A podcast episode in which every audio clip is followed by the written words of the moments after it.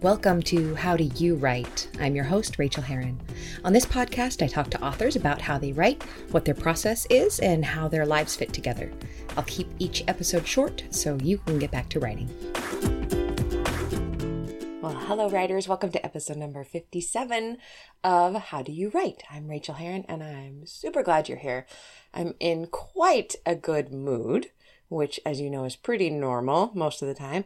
Um, but you know, like I said last week, last month was rough, and um, we're coming out of it. It feels really good to be back in work. And if you get my uh, writer's email, you may have already heard about the giddiness that I have. Um, no, I didn't make like a million dollar sale, nothing like that. Something better, you guys.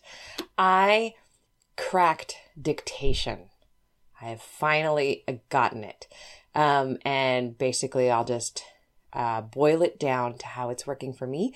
I use an app on my phone called Easy Voice. It doesn't really matter what you use, um, but I use Easy Voice because it can easily convert the sound file that I capture to um, a mono wave file. Um, and I just I plot out what I'm going to write, jot some notes. I go lie in bed which is phenomenal because I my whole goal in life is basically to get back in bed. So I go lie in bed and I turn on the Easy Voice app and I record my story. Yes, it does change my voice, I think, you know. Um, it's more conversational, it's a little bit easier. It requires a lot more revision. I will say that. However, I am the revision queen. There's nothing I like to do more than revise. So um, basically, what I do is I send that wave file, that recording, to Dragon Dictate and transcribe it. So I'm never sitting or standing in front of the computer talking to the computer, watching the cursor move across the screen, watching errors land, because that's what happens when you're doing dictation or transcription. Um, what happens when you see an error land on the page in front of you is you get taken right out of the creative mode of your brain, at least I do, and put right into the editor's seat again. So that is why dictation has been so frustrating to me in the past, um, is that I kept getting yanked out of composer into editor. So this way has really allowed me to shut that part of my brain off. And when I'm lying in bed or sitting in my car office, which has been fun, um, talking to my phone, I can't see anything. I can't see those errors. Later, when they show up in the transcription, I can fix them because then I'm in editing mode. And I swear to God, um, last week I got so many words done. It was either 15 or 20,000. I can't remember. Um, which isn't, you know, a huge deal. I used to be able to produce that consistently and then the last couple months happened and I haven't been. So it felt really good to get my hands back in deep, getting lots and lots of words, lots of revision, um, lots of awesomeness. I have cracked the spine of the book I'm working on. I just figured out yesterday how this thriller is going to end, basically as I am at the end. So that was such a relief, um, which is good because the world is kind of rough right now. So, um, especially to those of you in America, it's rough. Hold on to your loveys. Like, gather the people up that you love. Talk to the people that you need to talk to. Um, I have never minded making my show political. And um, let's just say, for the record, Trump is an asshole of the first order. Uh, all this white supremacy bullcrap um, especially we white people. I just really uh, want to say, talk to your white friends about this. Talk about the white privilege that we all have in this systemically racist society. Uh, if I'm losing you as a listener, see ya. Um, feel free to send me an email, which I will delete. Um, but this is a conversation that needs to be had. So um, I guess I'm just saying I'm really glad that I had a good week writing because that helped while looking at the news. I'm also going to pull in some of the news. There's um, some racial stuff in the thriller, and I'm actually going to make it a little bit the the clash between like the white supremacists and the Antifa a little bit stronger, and actually that's helping contribute to this culminating final scene in the book, which actually feels very good. I'm kind of fighting this fictional battle over here um, while I prepare to go out and march. Um, when those effers come to town on August 27th. So, uh, which leads me to bail money. I need some. Um, no, actually, I really hope that I don't need any bail money. I do have some bail money lined up. I have a wonderful friend um, who has actually been on the show, who I will not name, but um, uh, she's got kids and can't get arrested. Um, so she has actually uh, said that she will bail me out, and I know she actually means it. So, um, but on this topic of money, I would like to say thank some new Patreon subscribers. Thanks, you guys. It means the world. Um, Miranda Jarno. I'm assuming you pronounce it like that. What a beautiful name, no matter how you pronounce it. JD Lady, hello. And Amanda Wolf, thank you so much. Um, they are new pledges to the Patreon, and I would like to talk just for a minute. If I haven't already lost you at the racist stuff, maybe I'll lose you here, but I hope I don't. Please keep listening. Um, speaking of Patreon, I would love it if you are listening to this show. Uh, if you considered sponsoring my Patreon at patreon.com slash Rachel for $1 an essay. $1 an essay, $1 a month is probably something maybe that you wouldn't miss too much. Um, the wonderful thing about dollar pledges, I've realized recently people have told me that they feel weird about giving a dollar pledge because it's like, well, that's just a dollar. How can that possibly help you? I can't tell you how much it helps. The more little $1 pledges I have, the more stable that income is for writing these essays, which I so dearly love to write. Um, they mean so much to me. And that means as people drop in and out of patronage, as people do, which is completely fine and natural, all those $1 just kind of buffer it. So if you've ever considered just giving $1 but felt weird about it, um, I'd really love it. I think I told you last week about how I turned down that uh, subject matter expert job in order to write more. Well, since I've done that, I've been terrified. I got a huge um, medical bill, which turned out a four thousand dollar medical bill out of the blue, uh, which turned out to be accidental, but it was just this strike of fear into my heart, and for like five days before I managed to make the phone call to find out that it was accidental. They just forgot to bill a portion of something. I will still continue to provide this podcast free forever to you, free forever um, because I love doing this and I love talking to you guys. If it is, however, something you have considered, um, if you wanted to go over to Patreon and do that, that would be phenomenal. Uh, the most popular level is the $3 level where I send you texts all week of encouragement, usually two to three times a week. You can text back. I'll text you back after that. It's super fun. Um, what I do with the people that are in that group. Um, and to sweeten the pot a little bit, I'm just going to give you an essay right now. And what does that mean? This is actually the first essay in the collection. It's a collection of essays about creativity. As a Patreon subscriber, you get the book at the end uh, when the book is complete, and you also get each essay as it is written. There are already seven up there. Um, if you pledged $1, you could get all seven essays, but I'm going to give you a full one today. It is an MP3 recording of um, this essay that I made for another podcast, so it'll sound a little bit different, but uh, I hope you enjoy it. I really loved writing this one. It is about how we as artists are thieves, we are liars. Um, we really lie, cheat, and steal. And I delve down into um, the history of my lying and how I use it in my work now. I hope that you enjoy this essay. So I will let you go listen. Thanks, you guys, for listening. Thanks for being such amazing supporters. I have the best listenership in the world, and I am so lucky to be doing this here with you. Okay, enjoy.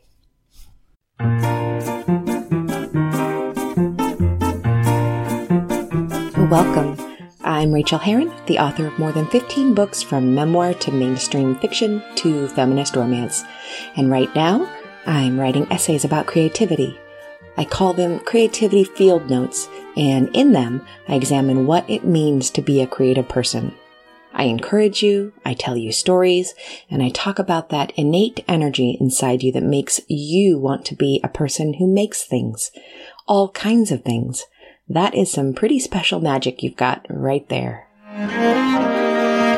Liars and Thieves I was six the first time I told a whopper big enough to make me feel creative enough to believe it myself.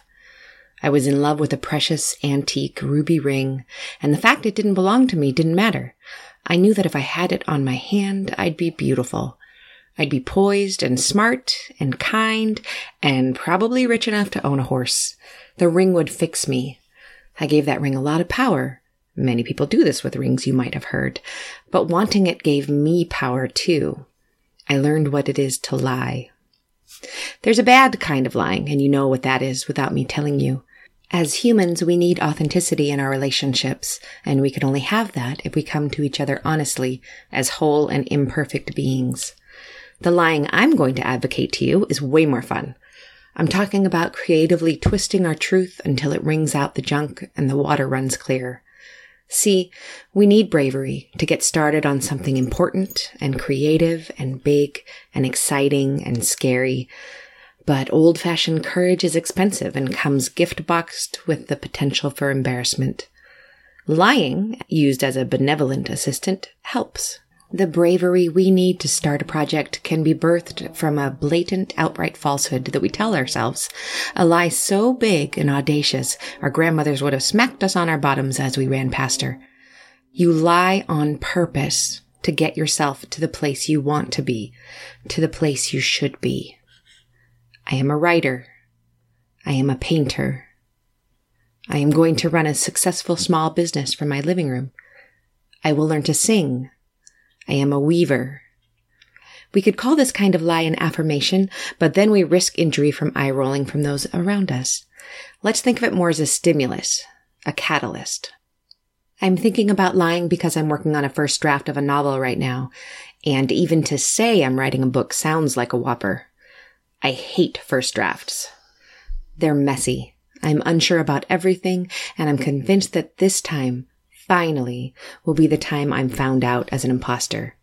I'll get to the end of this draft and have nothing on the page that's salvageable. This novel will be the book in which I fail. It's just fear, of course. I know that.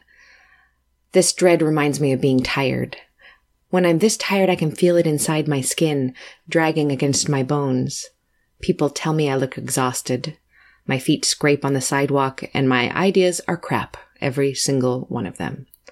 But knowing I'm tired doesn't help me push back the tears that spring to my eyes while trying to do something as simple as unlock the front door with a poorly made duplicate key, a thing I struggle with every day on a regular basis, a thing that isn't usually a big deal. But exhaustion makes this the day I will finally punch the door right in its square jawed, iron gated gob. The fear I carry in my head and my body about starting a project feels the same way. I can feel it there, a tightly rolled piece of terror, driven deep in my soul, wedged somewhere between my aching stomach and my tremulous heart. Knowing it's fear doesn't help much. I'm writing a whole book. How dare I? How dare anyone?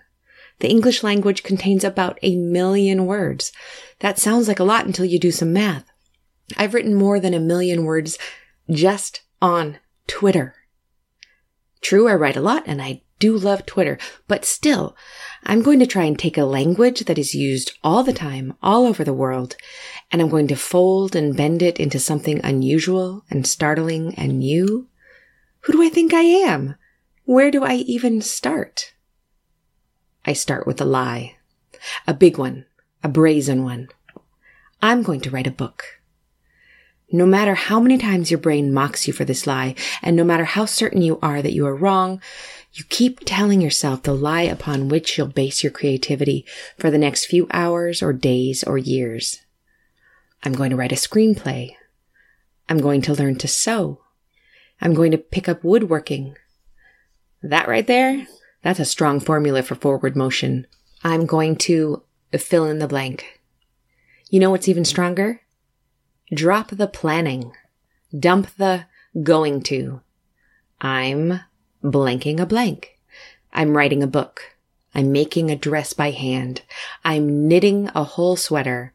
I'm making my life from scratch. We say it until it's true. Last year, when I was learning how to draw, I dove into the book Drawing on the Right Side of the Brain. It teaches five concrete methods to trick the analytical left hemisphere of the brain into getting out of the way of the more creative and artistic right hemisphere. The tricks work And if you think you can't draw, I'd encourage you to try it out. It's basically like learning to read. You learn how and then you can. I got better at drawing quickly. I impressed friends. I showed off to people on Instagram. And then capriciously, I abruptly gave up drawing for hand sewing, barely giving my abandoned pencils a second thought. This personal experiment had illustrated the plasticity of the brain, of my brain in particular. I could almost feel the right side of my brain flexing its newfound powers. Sure, it was used to being creative writing wise, but there's that whole first draft birthing pain that I have. A really creative person, I thought, would sit at her desk and laugh delightedly as the stories wove themselves around her. I assumed because A, I love revision, and B, I adore math and Excel spreadsheets and totting up columns of everything from our budget to yards of stashed yarn, that I wasn't actually that creative. I was just good at being a fake creative person, while really my left brain ruled my personal roost. Even my drawing experiment seemed to echo this. I had learned the rules, and that made me able to draw exponentially better than I ever had before. I'd read a how-to book for art dummies, and the grand finale of accomplishment felt like a left-brained gimmick. It didn't make me creative. It made me good at following directions. I'd never be truly creative until I learned how to tap right into the patchouli wearing right side of my brain or so I thought. It turns out that people aren't actually left or right brained, according to a study published in 2013. It's a myth. While the brain does use different sides of the brain to accomplish certain activities and functions, there is no one strict governing side. Our brains flicker into action depending on the action itself. If you're a chicken, picking corn from gravel, you can keep one eye on the gravel using creativity to get the most corn into your gullet, while at the same time another eye and the other side of your analytical brain scans the skies for predators, calculating risk. You live longer if you can do this as a chicken, and as a person in Costco eating samples while avoiding other shoppers' massive carts. Our brains are made to move between the spatially aware, artistic right side and language using analytic left side. And even more interesting is this. Going from a task that hangs out on one side can make you better at the next different task. Lying can make you more creative. Listen to that again. Quite literally, being dishonest can increase your cognitive flexibility. A recent study published in Psychological Science proposes that dishonesty and creative behavior are connected and both involve breaking rules. It's been found that it works both ways. People who are asked to lie for a study then do better in tests of creativity and people who are asked to perform creatively are more willing to lie immediately afterward. To examine the link, the researchers set up a test on which subjects were allowed and even encouraged to cheat. In a subsequent and supposedly unrelated task, the participants were presented with sets of three words, like sore, shoulder, sweat, and were asked to come up with a fourth word, for example, cold, that was related to each word in the set.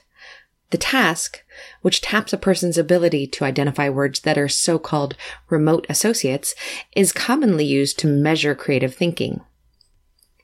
Cheaters on the first test figured out more of the remote associates than the ones who didn't cheat. They were more open to drawing outside the lines, to feeling around outside the box. The study proposes that the ability to be creative combined with the motivation to think outside the box explains the proposed relationship between creative thinking and dishonesty. According to the study, the connection between lying and creativity is due to the heightened feeling of being unconstrained by rules. You felt it, right? I know I have. That heady rush of power that comes with telling a lie and being believed. Parents, since the beginning of time, have seen it. The child lies and then, excited, lies some more. Obviously, one wrong equals more wrongs. Or is it possible that the first lie broadens creativity? That a single lie leads to enhanced creativity? It was true in my case. My first big lie changed my life. Like a magpie, I was drawn to my mother's jewelry box. She didn't have big ticket items.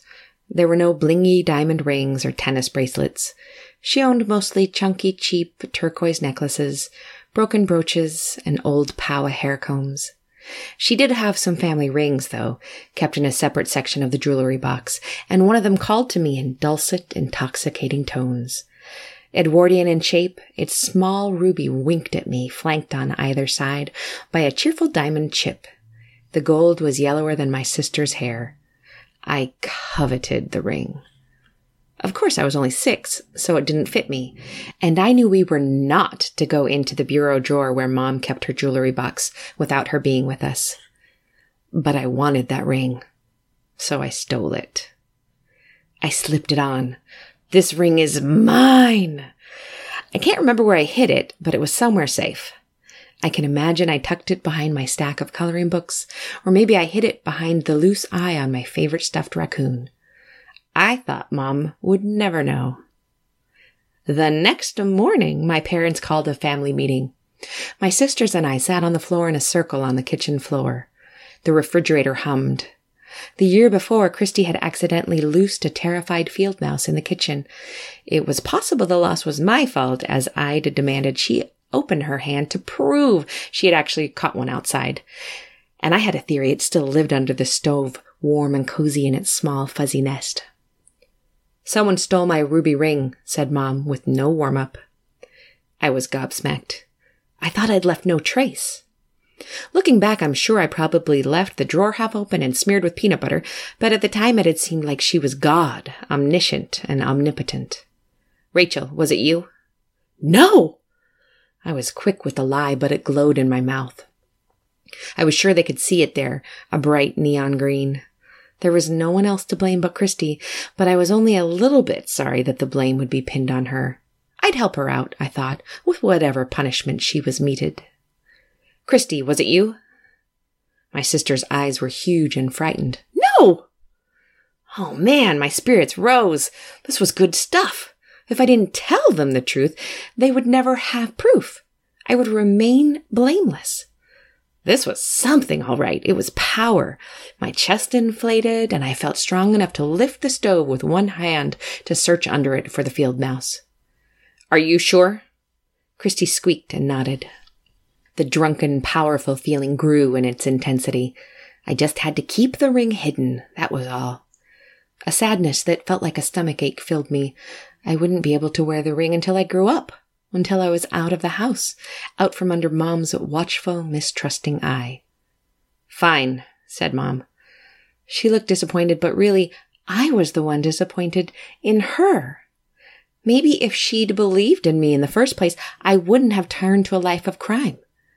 It was probably a burglar, I said, and my tongue buzzed. The bathroom window was open the other day. He probably came in that way.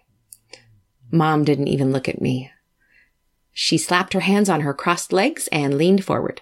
Okay, then, here's how it's going to go. Dad shifted uncomfortably. He always played good cop, but in this situation the crime was too dire. He remained quiet. That ring was taken by one of you. But the burglar. Her look was a superheated laser. It burned away the rest of my words and probably saved my life. It was taken by one of you and it will be in my jewelry box by eight tomorrow morning. If it shows up there, we'll ask no questions. I crossed my arms. What if it had been a burglar? Was she saying that if it had actually been one that she wouldn't believe me, her eldest daughter? My mother's disbelief in me was unforgivable. I wouldn't give it back. Ever. Just to show her if it isn't in my jewelry box by that time, neither of you will go outside to play until it comes back. Also, I'll return all your library books and we won't go back for more until the ring is returned. There will be no reading. I gasped. I couldn't go without books. Not playing outside was fine. The main thing I did outside was read in the hammock anyway. But no books? One hand raised sharply, chopping the air in front of her face. Eight in the morning. I'll leave the box in here so whoever took it doesn't even have to go into our bedroom. She stood, her mouth set the way it looked when she was fighting off one of her migraines. Dad stood too. He was only 29, younger than Mom by five years, and he jammed his hands into his jeans pockets. He didn't want to lose his compatriots in the jungle of the backyard, his pals in shirked duties and playground hijinks. Come on, kids, just give it back. We'll pretend it never happened. I held the hot, furious tears in my chest, refusing to let them spill. When we were alone, Christy asked me if I'd stolen it. I was so irate that mom wouldn't have believed me if it had been a burglar, which it totally could have been, that I could barely stand it. I didn't answer her. By then, I could almost remember what the burglar had looked like. A mask had covered his eyes like Zorro, and he'd worn, improbably, a black bowler. He'd been very, very handsome. He'd come into my room accidentally, and when I'd seen him, he'd just raised a finger to his lips and crept out quietly again with a cheeky wink. I told my sister about him, and she believed me. Hell, by that time I believed myself. I'm protecting him, really. He did it so he could save the woman he loves. He has to buy her back from the king who's imprisoning her. I fell backward onto the beanbag. And mom is going to ruin everything. Christy cried, imagining her lost playtime outside with the free field mice. I did the same, beside myself at life's unfairness. I was upset at my mother, upset at the burglar, who now looked like the captain on the love boat in my mind and had changed his bowler for a snazzy white officer's hat. And most of all, I was upset with myself. Yes, I had lied. Now I understand that lie had made my brain more willing to be creative, even demanding it. The lie lit connectors in both hemispheres of my brain, birthing the cognitive flexibility to imagine the rest. The original lie made my subsequent lies easier to tell and easier to believe. This ring is mine.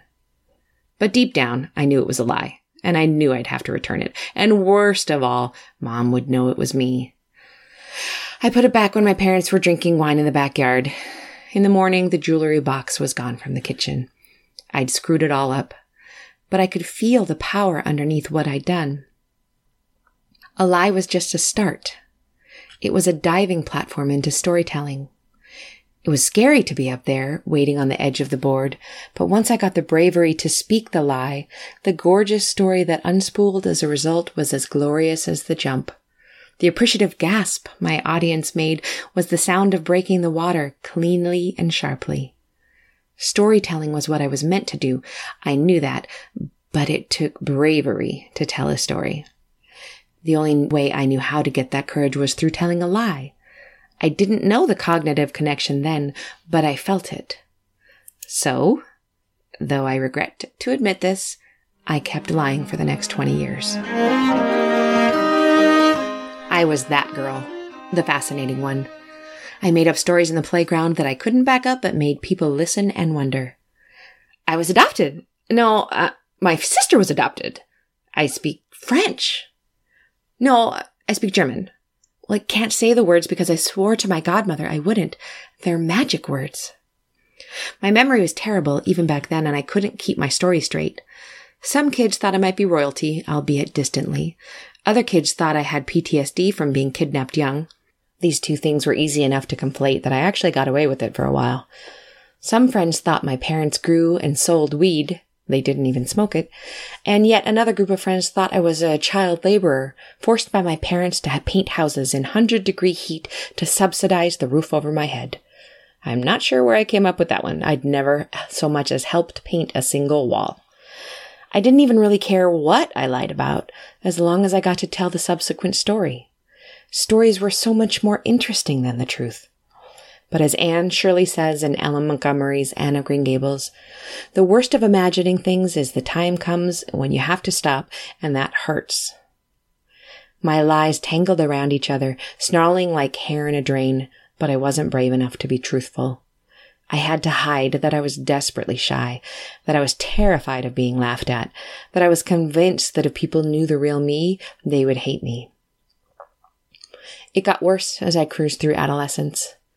I lied to my classmates about my parents. I lied to my parents about my teachers. As a teenager, I got kicked out of the church I'd been attending when they found out the chronic, debilitating illness that had been keeping me away from service and that they'd been praying about was actually just good old Sunday morning laziness. In my early 20s, I got fired from a college bookstore when they called my other job and found out I didn't even work there. I kept lying anyway. I lied to the people I dated about not sleeping with other people. I lied to college classmates about why my parts of class assignments weren't done. I lied to coworkers about why I couldn't come in for my waitressing shifts. By the end of grad school, I was sick of it. I made myself ill, literally. I had constant bronchitis that went into pneumonia twice. I got pleurisy, which I thought only girls in 19th century books got, and the pain wasn't half as romantic as I thought it would be. I couldn't keep track of my lies, and the stress ate an ulcer in my stomach. And I couldn't write. The one thing I wanted to do, to write fiction that felt deep and true and authentic, was proving completely impossible. The more I lied to those I loved, the further I got from being someone who could call herself a writer. One cold night in May, I got home from a dinner service waitressing shift. My cat yowled at me. I'd forgotten to feed him again before I'd gone out. I couldn't even take care of Digit. What was I doing? Everyone was right about me. I pressed play on my answering machine and listened to a voicemail from someone I'd been avoiding, unable to turn myself into the person I'd pretended to be with him. He said, I dreamed I saw you walking away. I was okay with it. I'm letting you go. I can't take this anymore. Lying was a high that led to storytelling, the thing I felt born to do. Getting caught ruined everything around me. My finger still on the answering machine's delete button as my cat cursed me and I cursed myself. I changed. I would tell the truth about things no matter how hard it was to do. I couldn't afford the lies anymore. I broke up with my boyfriend, the one I'd lied to so many times. I broke up with the guy I was actually in love with who wasn't my boyfriend. I started telling the truth to my friends and to my family. I'm depressed. I'm broke. I can't go to the movies because I can't afford the ticket. I'm sad. I'm lonely. I don't think I'll ever make it as a writer. I'm failing. I'm drowning. It turned out the truth was much easier to remember than the lies. When quizzed, my answers were always the same. Slowly, people started to trust me again. At one time, able to convince bus seatmates I was a Dutch potter on sabbatical, now when I lied, my face went red and I blinked too much. The only lie I allowed myself to keep was this one. I'm a writer. I knew I wasn't one. I could barely string sentences together. My ideas were garbled, my characters were stilted, but I said it anyway. I'm a writer. I said it in the morning on my way to my new dispatching job. I whispered it at night as I fell asleep. I'm a writer. It took all the bravery I had left to say it. I tried it out loud at a party for the first time, and my voice shook. I'm a writer? I felt my face blaze, and I quickly followed it up with the truth. And I'm also a 911 dispatcher. I expected the person to whom I was talking to latch on to the 911 thing. That was the interesting part, after all. But he asked about the lie. What do you write? Have I read anything by you? No, I stammered. I, I haven't published anything yet, but it's what I. I paused and dug my fingernails into my palm. But it's what I want to do most of all. That's amazing, he said. Good for you. The funny thing was this when that was my only lie, I finally started writing. Cheryl Strayed, author of Wild, says, When you're speaking in the truest, most intimate voice about your life, you are speaking with the universal voice. The most authentic novels are the ones that, although they're fiction, feel real. While I was doing the wrong kind of lying, I couldn't tell the truth in fiction. My words fell flat. My writing didn't work. When I whispered to myself I was a writer, when I gave up the soul crushing lies and said the right one out loud and gave it strength, I finally started to become what I wanted to be. Finally. Artists are often liars and thieves. Painters steal images. Writers steal characters. There is nothing new under the sun, but I also know that every artist is completely, uniquely different. If another woman in another country with an identical background to mine is right now penning an essay with an identical thesis to this one, that a well-timed, well-intentioned lie begets bravery that can set a stuck artist in motion, I am completely confident we won't end with the same essay. We are each unique. And I'm certainly not saying that you're a liar or a thief. You're most likely a much better person than I'll ever be, and I'd also like your peanut butter cookie recipe, please. I am suggesting that if you're not living up to what you know is your creative potential, you might want to try a little fibbing to yourself. Mere survival isn't good enough. Yes, getting food on the table and keeping a roof over our heads comes first. But then it's vitally important to creative people that we aren't just worker bees. We all need to make something that couldn't exist without us. In many ways, this creating is not an acceptable desire. Society says to buckle down, go to work, raise your kids, watch TV in order to switch off at night. A hand knitted sock is a waste of time. Have you seen how cheap they are at Walmart? But remember, a creative life is often lived outside the bounds of acceptability. On the day I graduated with my master's degree in creative writing, my family sat in the audience. Sweating in the May sun under my gown and hood, I gave the graduate address, and I said something that I hoped was inspiring and was probably exactly like every other address being given all over the nation by other nervous graduates. I threw a party that night at my dank basement apartment, the black mold scrubbed off the walls for the occasion. My parents stayed through the whole thing, smiling gamely at the writer's tall tales, at the whoppers that got more obvious as the bourbon bottle emptied. Most people left, trailing behind them promises to keep in touch, to start that literary journal, to swap manuscripts. My mother helped me clean up the bottles and empty the ashtrays, and then she gave me a small box wrapped in white paper. In it was the ruby ring. I burst into tears. This ring is mine. You deserve it. This was high praise from my quiet mother. I knew she must not remember. But I stole this from you. I lied about it. I was the very last person in the whole world who could deserve this ring. I know. She gave me a quick hug and then ran up the wooden steps to the car where my father waited for her. You don't have time to draw a graphic novel. You can't just make up stories from nothing, out of nowhere. You think painting ceramics will make you famous or something? Crochet patterns won't feed a family of four. The people who talk to you like this probably know what's best for you, but they are not artists. Of course, live your life, pay the bills, do what's normal, do what's sane, do what works for you to keep yourself and the ones you love safe. And then go out on that limb. A harnessed dose of crazy in a workaday life can help you remember what magic feels like. Tell yourself a benevolent lie, then make something that proves it's true. Thanks so much for joining me on this episode of How Do You Write? You can reach me on Twitter, Rachael Herron, or at my website, rachaelherron.com. You can also support me on Patreon and get essays on living your creative life for as little as a buck an essay at patreon.com slash Rachael, spelled R-A-C-H-A-E-L.